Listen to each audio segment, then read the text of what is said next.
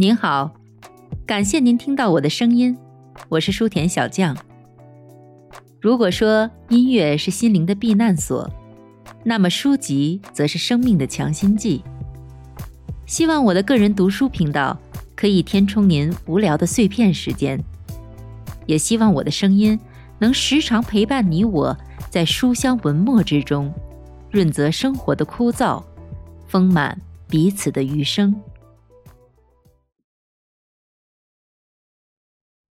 第十三章：投资者常犯的二十一个错误。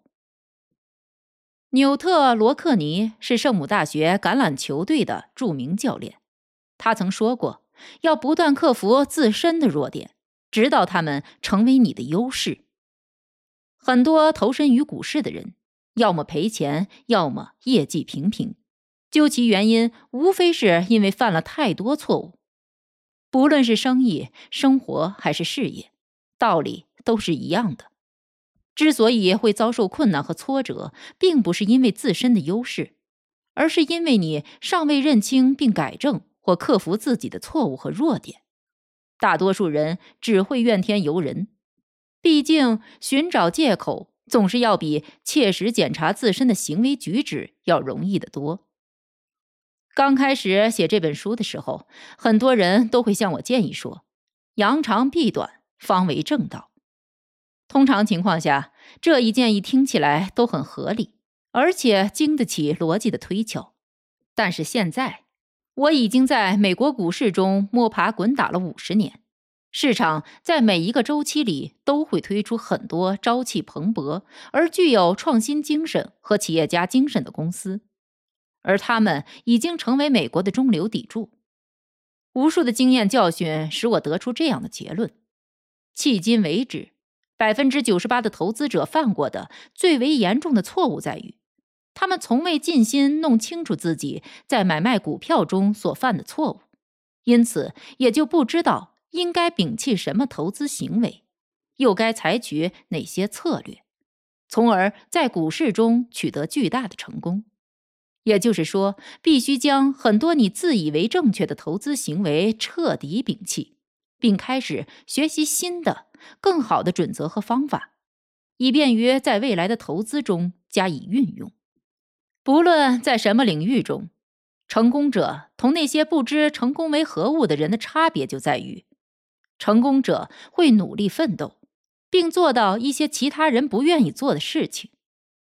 二十世纪六十年代初以来，我所认识或接触过的个人投资者数不胜数，既有缺乏经验的新手，也有机智的专业人士。我发现一点：投资者到底是新手，还是投资了几年甚至几十年的老手，这根本不重要。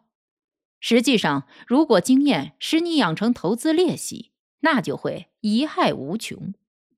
你应该已经从近几年发生的各种事件中懂得，是时候该让自己多学点东西，并掌握主动权了。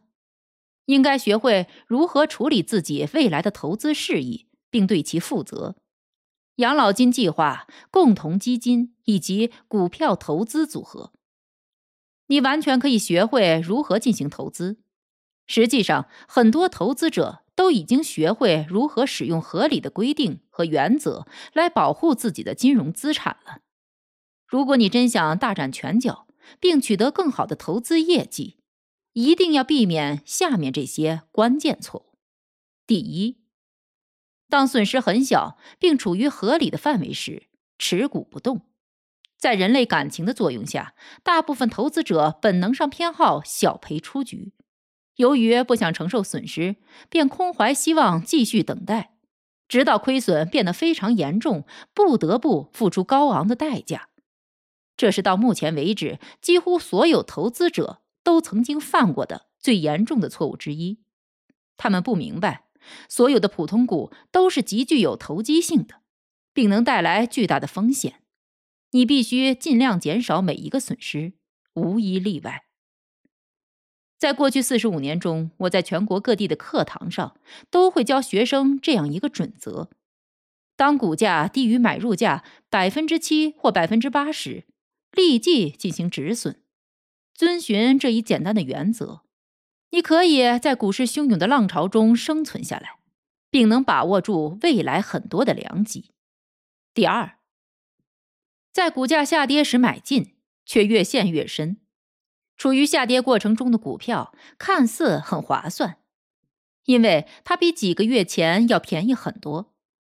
一九九九年年末，我认识的一位女士在施乐公司的股票突然下跌至股价新低时，以三十四美元的价格买进了一些。这笔交易看起来很便宜。一年以后，施乐的股价为六美元。为什么要试图接住一个垂直掉落的匕首呢？两千年，很多投资者采取了相同的策略。当思科公司的股价由八十二美元一路跌至五十美元时，进行买入，而该股票再也没能涨到五十美元。即使在两千零三年到两千零七年的牛市中也是如此。到了两千零九年一月，你只需出十六美元就能买到一份思科的股票了。第三。买入时向下摊平成本，而非向上加码。假设你以四十美元的价格买进某只股票，之后又以三十美元的价格买了更多，这样平均成本就降低为三十五美元。但其实你是在跟进那些表现不好的股票，让钱白白打了水漂。这一业余的投资策略会带来严重的亏损。而且还会让一些拖油瓶影响投资组合的表现。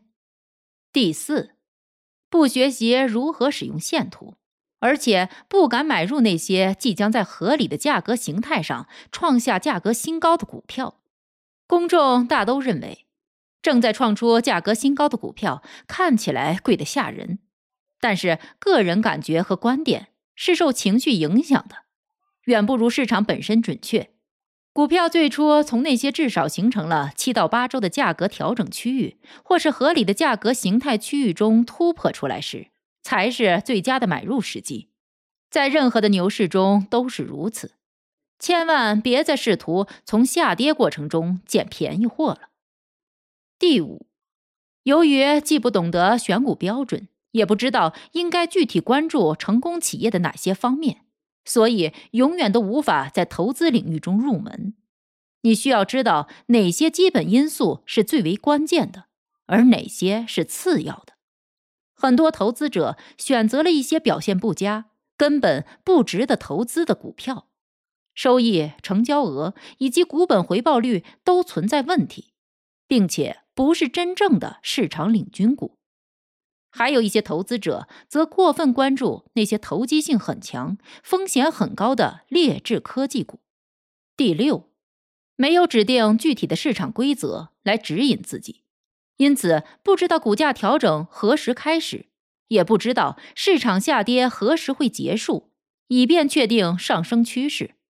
如果想要保护自己的账户不受过多的收益返还以及巨额亏损的影响，必须要分辨出市场最高点以及谷底处的重要的市场转折点。同样，你还必须清楚下跌风暴何时结束。这时，市场会告诉你重新买入并加大投资份额。不能完全跟着感觉走，而是要制定并严格遵循某些确定的规则。第七，不遵循买卖准则。导致错误频出。如果没有严格按照被实践检验为正确的规则和方案来制定决策并加以行动，再恰当合理的准则都等同于零。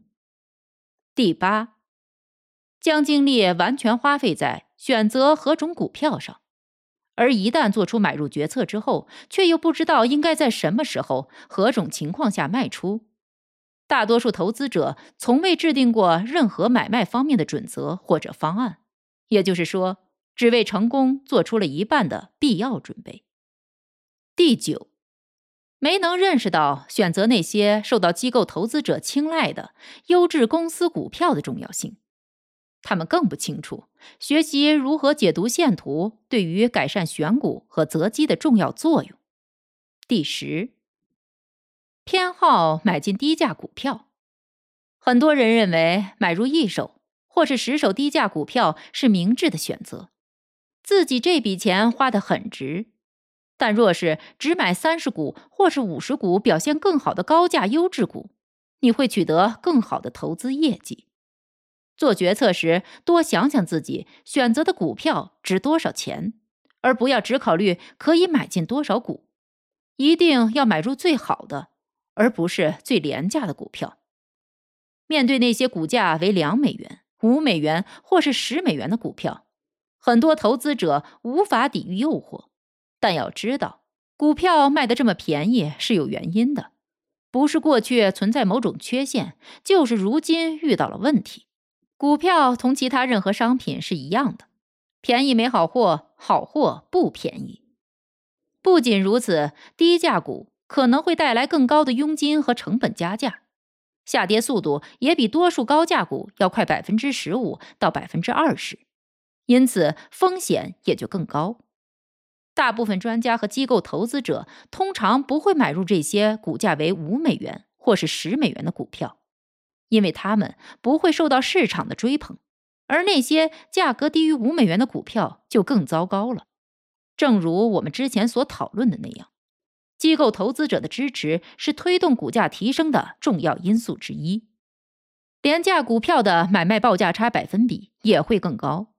假如某只股票的买方报价为五美元，卖方报价为五点二五美元，而另一只股票的买方报价为五十美元，卖方报价为五十点二五美元，我们来做一下比较吧。零点二五美元的买卖报价差对第一只股票来说相当于百分之五。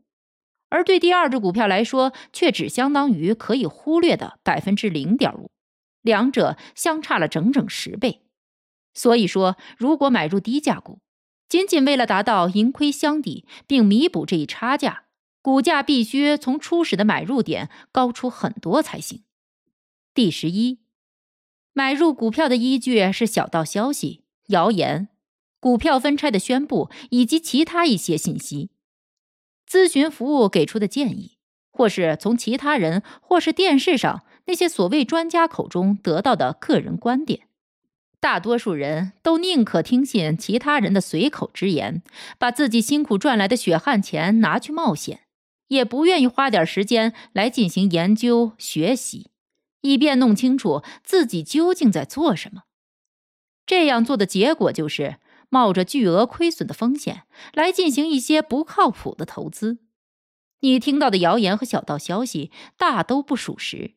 即使是真的，股票也有可能逆势下跌，而不是如你所愿的那样上涨。第十二，由于红利较高或是市盈率很低，便选择了一些二流的股票。同每股价格增长率相比。红利和市盈率的重要性根本就不算什么。很多情况下，红利派发的越多，公司的状况就越糟糕，因为他们必须承受高额的利息派发红利。表现更好的公司则基本不会派发红利，而是将资金重新投资于研发或者是其他一些用于提高公司实力的方面。记住一点。仅仅一两天之内，股价的波动就能让你亏掉所有的红利。至于低市盈率的问题，则可能是因为该公司过去的业绩不好。任何时候，大多数股票的价格都是与其自身价值相一致的。第十三，妄图轻轻松松的赚点快钱，没有做好必要的准备，也没有学习一些最为合理的投资方法。更没有掌握最重要的技巧和原则，这样急功近利只会带来失败。你很可能会过早的买进某一只股票，但在发现自己做错以后，却没能迅速止损。第十四，买入那些令你耳熟能详的大公司股票，仅仅因为自己曾在通用汽车公司工作过，并不代表它是一个好的投资选择。很多表现最优异的股票，可能是你从未见过面的新面孔，但是只要稍微加以研究，你就会发现这些股票，并在他们家喻户晓之前从中获利。第十五，没能识别并采用有益的信息和建议，朋友、亲戚、某些股票经纪人以及咨询服务都可能提供糟糕的建议，而只有极少数特别成功的人士的建议才值得考虑。杰出的股票经纪人以及咨询服务可比优秀的医生、律师或者是棒球手要难得的多。那些同专业棒球队签订了合约的队员们，九个人中才只有一个能挤进顶尖级俱乐部，而大部分刚从大学毕业的棒球手水平都不够专业。很多券商之所以会倒闭，是因为他们无法明智的管理自己的资金。其中一些甚至在两千年左右开始使用了难以想象的高杠杆，千万不要过度使用借来的资金去投资，这是警示横年。第十六，急于卖出那些很容易获利的股票，对于那些赔钱的股票却死守不放。换句话说，明智的投资方法与你的行为正好相反：迅速止损，缓慢收利。第十七，过于担心税收与佣金问题。投资的首要任务是获得净收益。对于税收的过分担心，只会让你为了规避税收而做出非理性的投资决定。当然，过久的持有某一只股票，以期获得长期资本收益，这种做法也会让煮熟的鸭子重新飞走。由于税收问题，很多投资者坚决不卖出。但这种自以为是的做法只会扰乱你的判断力。一开始就做出正确的决策，并在需要的时候迅速行动。通过这种投资方式所赚来的可观收益，可以让你彻底忽略那些买卖股票时所产生的佣金。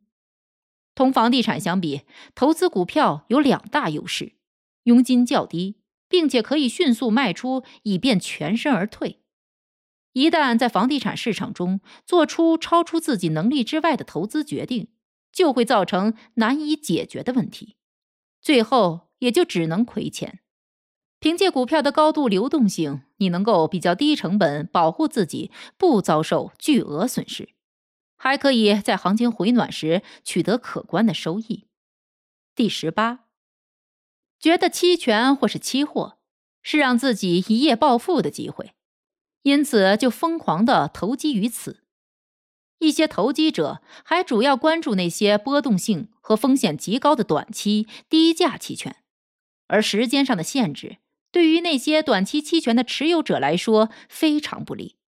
还有一些人会创设无担保期权，这一做法的潜在收益很小，但你却要承担巨大的风险。第十九，很少进行市价交易。而是更青睐在买卖委托中设定价格限制，这样一来，投资者宁可在八分之一或四分之一点上吹毛求疵，也不去关注股价更为剧烈、重要的变动。通过在委托中设限，你是在冒险让自己可能彻底失去市场中的良机，而且在需要卖出股票以规避巨额损失时，也无法及时采取行动。第二十。遇到问题时不能当机立断，很多投资者根本就不知道自己该不该买入、卖出，或者是继续持有。这一不确定性表明他们没有制定任何投资准则，而大多数人更是没能遵循那些正确的策略、一系列严格的原则或是买卖规则，因此也就得不到正确的指引。第二十一，没能客观的看待股票。很多人会挑选自己最为钟爱的股票，然后就祈求上天，希望能够获得可观的利润。成功的投资者不会依靠自己的蜥蜴和个人的观点来选股票，而是放眼整个市场。要知道，市场一般都是正确的。上述内容中有多少反映出你过去的投资信条与实际行为呢？不恰当的原则和方法只能带来糟糕的投资业绩，因此，投资者只有制定合理的原则与方法，才能真真切切地感受到股市的魅力。总之，千万不要有挫败感，记住罗克尼的那句话吧：要不断克服自身的弱点，直到他们成为你的优势。要想寻求正确的投资途径，必须付出时间和汗水。最后你会发现，一分耕耘一分收获。年轻的优秀公司层出不穷，你可以学会如何凭借知识与信心来进行投资，从而在保护自己资金的同时，还能找到恰当的方法来把握那些极其成功的公司。听众朋友们，本集播讲完毕，感谢您的收听，欢迎您关注书田小将的频道，我将持续为您更新，也希望大家能多多支持我，点赞收藏，您的支持也将成为我继续前进的动力。咱们下集再见。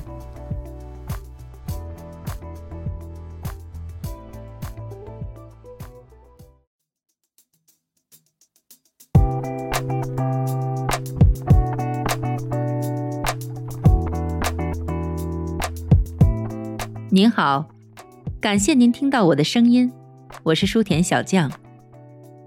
如果说音乐是心灵的避难所，那么书籍则是生命的强心剂。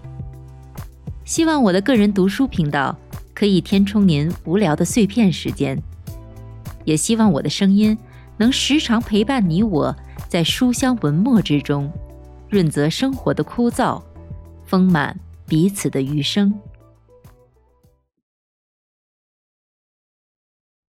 第十三章：投资者常犯的二十一个错误。纽特·罗克尼是圣母大学橄榄球队的著名教练，他曾说过：“要不断克服自身的弱点，直到他们成为你的优势。”很多投身于股市的人，要么赔钱，要么业绩平平，究其原因，无非是因为犯了太多错误。不论是生意、生活还是事业，道理都是一样的。之所以会遭受困难和挫折，并不是因为自身的优势，而是因为你尚未认清并改正或克服自己的错误和弱点。大多数人只会怨天尤人，毕竟寻找借口总是要比切实检查自身的行为举止要容易得多。刚开始写这本书的时候，很多人都会向我建议说：“扬长避短，方为正道。”通常情况下，这一建议听起来都很合理，而且经得起逻辑的推敲。但是现在，我已经在美国股市中摸爬滚打了五十年，市场在每一个周期里都会推出很多朝气蓬勃而具有创新精神和企业家精神的公司。而他们已经成为美国的中流砥柱。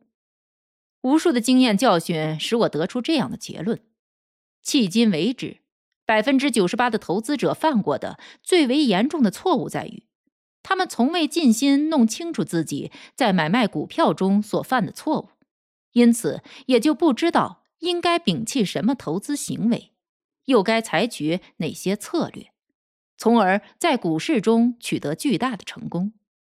也就是说，必须将很多你自以为正确的投资行为彻底摒弃，并开始学习新的、更好的准则和方法，以便于在未来的投资中加以运用。不论在什么领域中，成功者同那些不知成功为何物的人的差别就在于：成功者会努力奋斗，并做到一些其他人不愿意做的事情。二十世纪六十年代初以来，我所认识或接触过的个人投资者数不胜数，既有缺乏经验的新手，也有机智的专业人士。我发现一点：投资者到底是新手，还是投资了几年甚至几十年的老手，这根本不重要。实际上，如果经验使你养成投资练习，那就会贻害无穷。你应该已经从近几年发生的各种事件中懂得，是时候该让自己多学点东西，并掌握主动权了。应该学会如何处理自己未来的投资事宜，并对其负责。养老金计划、共同基金以及股票投资组合，你完全可以学会如何进行投资。实际上，很多投资者。都已经学会如何使用合理的规定和原则来保护自己的金融资产了。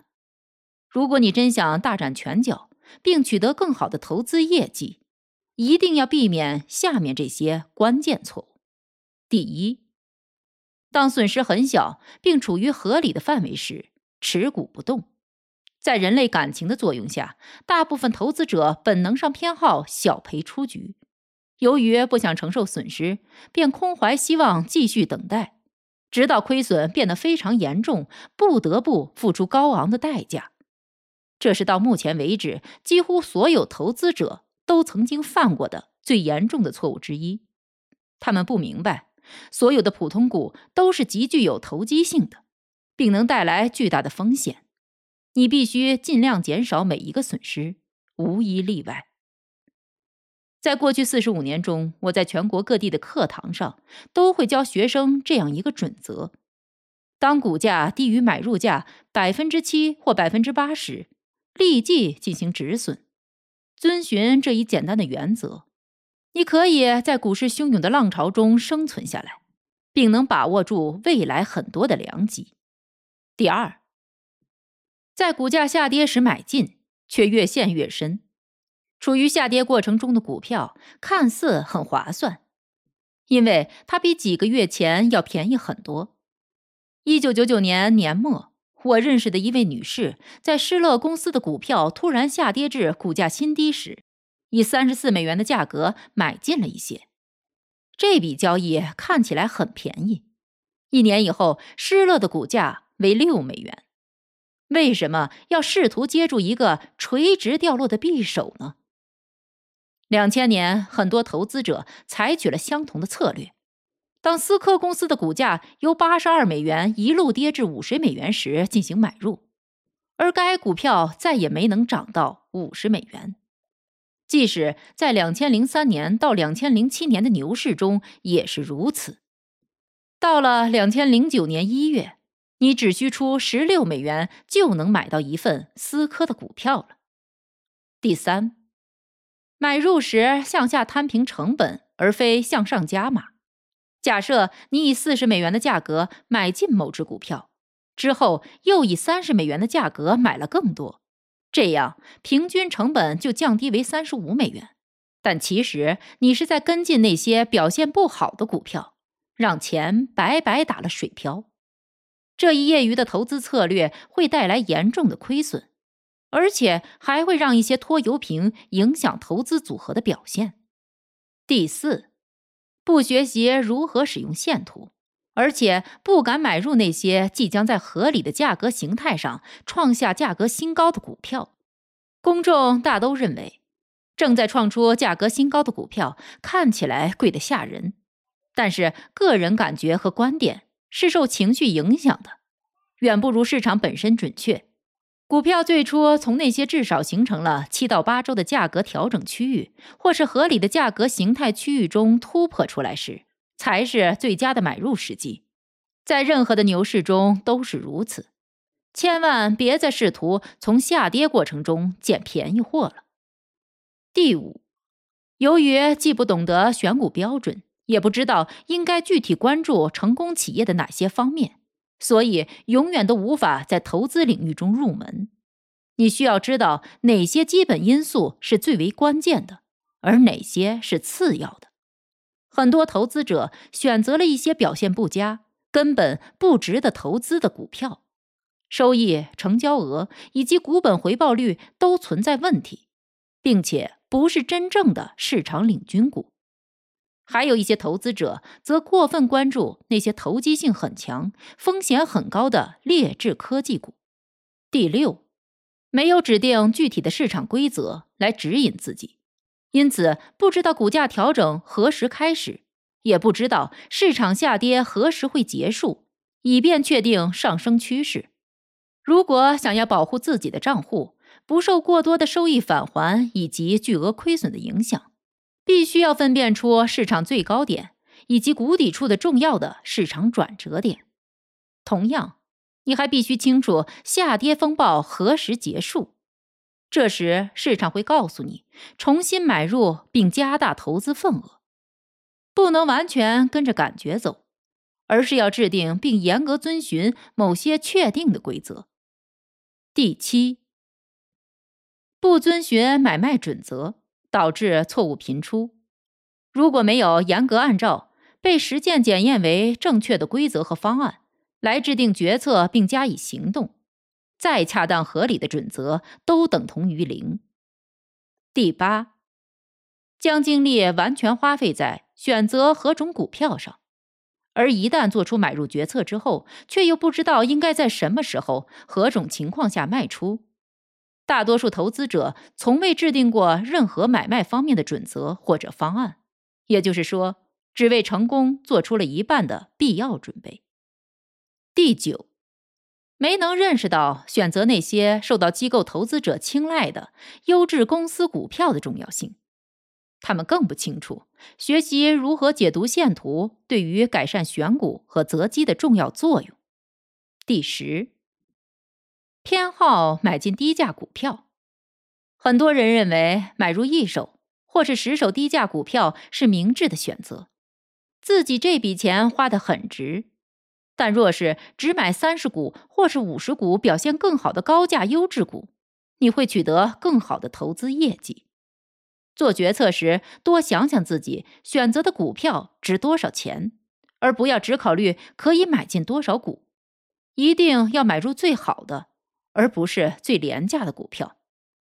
面对那些股价为两美元、五美元或是十美元的股票，很多投资者无法抵御诱惑。但要知道，股票卖的这么便宜是有原因的，不是过去存在某种缺陷，就是如今遇到了问题。股票同其他任何商品是一样的，便宜没好货，好货不便宜。不仅如此，低价股可能会带来更高的佣金和成本加价，下跌速度也比多数高价股要快百分之十五到百分之二十，因此风险也就更高。大部分专家和机构投资者通常不会买入这些股价为五美元或是十美元的股票。因为他们不会受到市场的追捧，而那些价格低于五美元的股票就更糟糕了。正如我们之前所讨论的那样，机构投资者的支持是推动股价提升的重要因素之一。廉价股票的买卖报价差百分比也会更高。假如某只股票的买方报价为五美元，卖方报价为五点二五美元，而另一只股票的买方报价为五十美元。卖方报价为五十点二五美元，我们来做一下比较吧。零点二五美元的买卖报价差对第一只股票来说相当于百分之五，而对第二只股票来说却只相当于可以忽略的百分之零点五，两者相差了整整十倍。所以说，如果买入低价股，仅仅为了达到盈亏相抵并弥补这一差价，股价必须从初始的买入点高出很多才行。第十一，买入股票的依据是小道消息、谣言、股票分拆的宣布以及其他一些信息。咨询服务给出的建议，或是从其他人或是电视上那些所谓专家口中得到的个人观点。大多数人都宁可听信其他人的随口之言，把自己辛苦赚来的血汗钱拿去冒险，也不愿意花点时间来进行研究学习。以便弄清楚自己究竟在做什么，这样做的结果就是冒着巨额亏损的风险来进行一些不靠谱的投资。你听到的谣言和小道消息大都不属实，即使是真的，股票也有可能逆势下跌，而不是如你所愿的那样上涨。第十二，由于红利较高或是市盈率很低，便选择了一些二流的股票。同每股价格增长率相比，红利和市盈率的重要性根本就不算什么。很多情况下，红利派发的越多，公司的状况就越糟糕，因为他们必须承受高额的利息派发红利。表现更好的公司则基本不会派发红利，而是将资金重新投资于研发或者是其他一些用于提高公司实力的方面。记住一点。仅仅一两天之内，股价的波动就能让你亏掉所有的红利。至于低市盈率的问题，则可能是因为该公司过去的业绩不好。任何时候，大多数股票的价格都是与其自身价值相一致的。第十三，妄图轻轻松松的赚点快钱，没有做好必要的准备，也没有学习一些最为合理的投资方法，更没有掌握最重要的技巧和原则，这样急功近利只会带来失败。你很可能会过早的买进某一只股票，但在发现自己做错以后，却没能迅速止损。第十四，买入那些令你耳熟能详的大公司股票，仅仅因为自己曾在通用汽车公司工作过，并不代表它是一个好的投资选择。很多表现最优异的股票，可能是你从未见过面的新面孔，但是只要稍微加以研究。你就会发现这些股票，并在他们家喻户晓之前从中获利。第十五，没能识别并采用有益的信息和建议，朋友、亲戚、某些股票经纪人以及咨询服务都可能提供糟糕的建议，而只有极少数特别成功的人士的建议才值得考虑。杰出的股票经纪人以及咨询服务可比优秀的医生。律师或者是棒球手要难得的多。那些同专业棒球队签订了合约的队员们，九个人中才只有一个能挤进顶尖级俱乐部，而大部分刚从大学毕业的棒球手水平都不够专业。很多券商之所以会倒闭，是因为他们无法明智的管理自己的资金。其中一些甚至在两千年左右开始使用了难以想象的高杠杆，千万不要过度使用借来的资金去投资，这是警示横眼。第十六，急于卖出那些很容易获利的股票，对于那些赔钱的股票却死守不放。换句话说，明智的投资方法与你的行为正好相反：迅速止损，缓慢收利。第十七，过于担心税收与佣金问题。投资的首要任务是获得净收益。对于税收的过分担心，只会让你为了规避税收而做出非理性的投资决定。当然，过久的持有某一只股票，以期获得长期资本收益，这种做法也会让煮熟的鸭子重新飞走。由于税收问题，很多投资者坚决不卖出。但这种自以为是的做法只会扰乱你的判断力。一开始就做出正确的决策，并在需要的时候迅速行动。通过这种投资方式所赚来的可观收益，可以让你彻底忽略那些买卖股票时所产生的佣金。同房地产相比，投资股票有两大优势：佣金较低，并且可以迅速卖出，以便全身而退。一旦在房地产市场中做出超出自己能力之外的投资决定，就会造成难以解决的问题，最后也就只能亏钱。凭借股票的高度流动性，你能够比较低成本保护自己不遭受巨额损失，还可以在行情回暖时取得可观的收益。第十八，觉得期权或是期货是让自己一夜暴富的机会。因此，就疯狂的投机于此。一些投机者还主要关注那些波动性和风险极高的短期低价期权，而时间上的限制对于那些短期期权的持有者来说非常不利。还有一些人会创设无担保期权，这一做法的潜在收益很小，但你却要承担巨大的风险。第十九，很少进行市价交易。而是更青睐在买卖委托中设定价格限制，这样一来，投资者宁可在八分之一或四分之一点上吹毛求疵，也不去关注股价更为剧烈、重要的变动。通过在委托中设限，你是在冒险让自己可能彻底失去市场中的良机，而且在需要卖出股票以规避巨额损失时，也无法及时采取行动。第二十。遇到问题时不能当机立断，很多投资者根本就不知道自己该不该买入、卖出或者是继续持有。这一不确定性表明他们没有制定任何投资准则，而大多数人更是没能遵循那些正确的策略，一系列严格的原则或是买卖规则，因此也就得不到正确的指引。第二十一，没能客观的看待股票，很多人会挑选自己最为钟爱的股票，然后就祈求上天，希望能够获得可观的利润。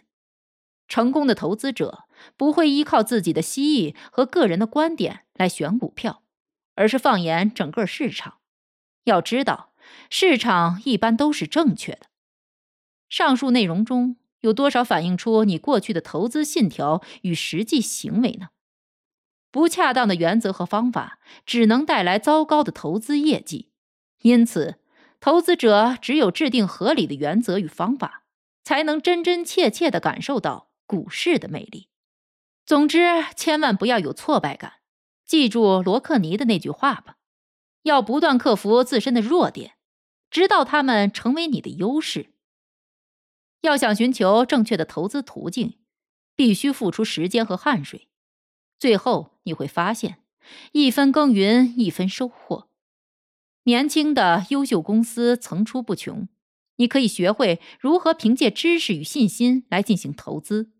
从而在保护自己资金的同时，还能找到恰当的方法来把握那些极其成功的公司。听众朋友们，本集播讲完毕，感谢您的收听，欢迎您关注书田小将的频道，我将持续为您更新，也希望大家能多多支持我，点赞收藏。您的支持也将成为我继续前进的动力。咱们下集再见。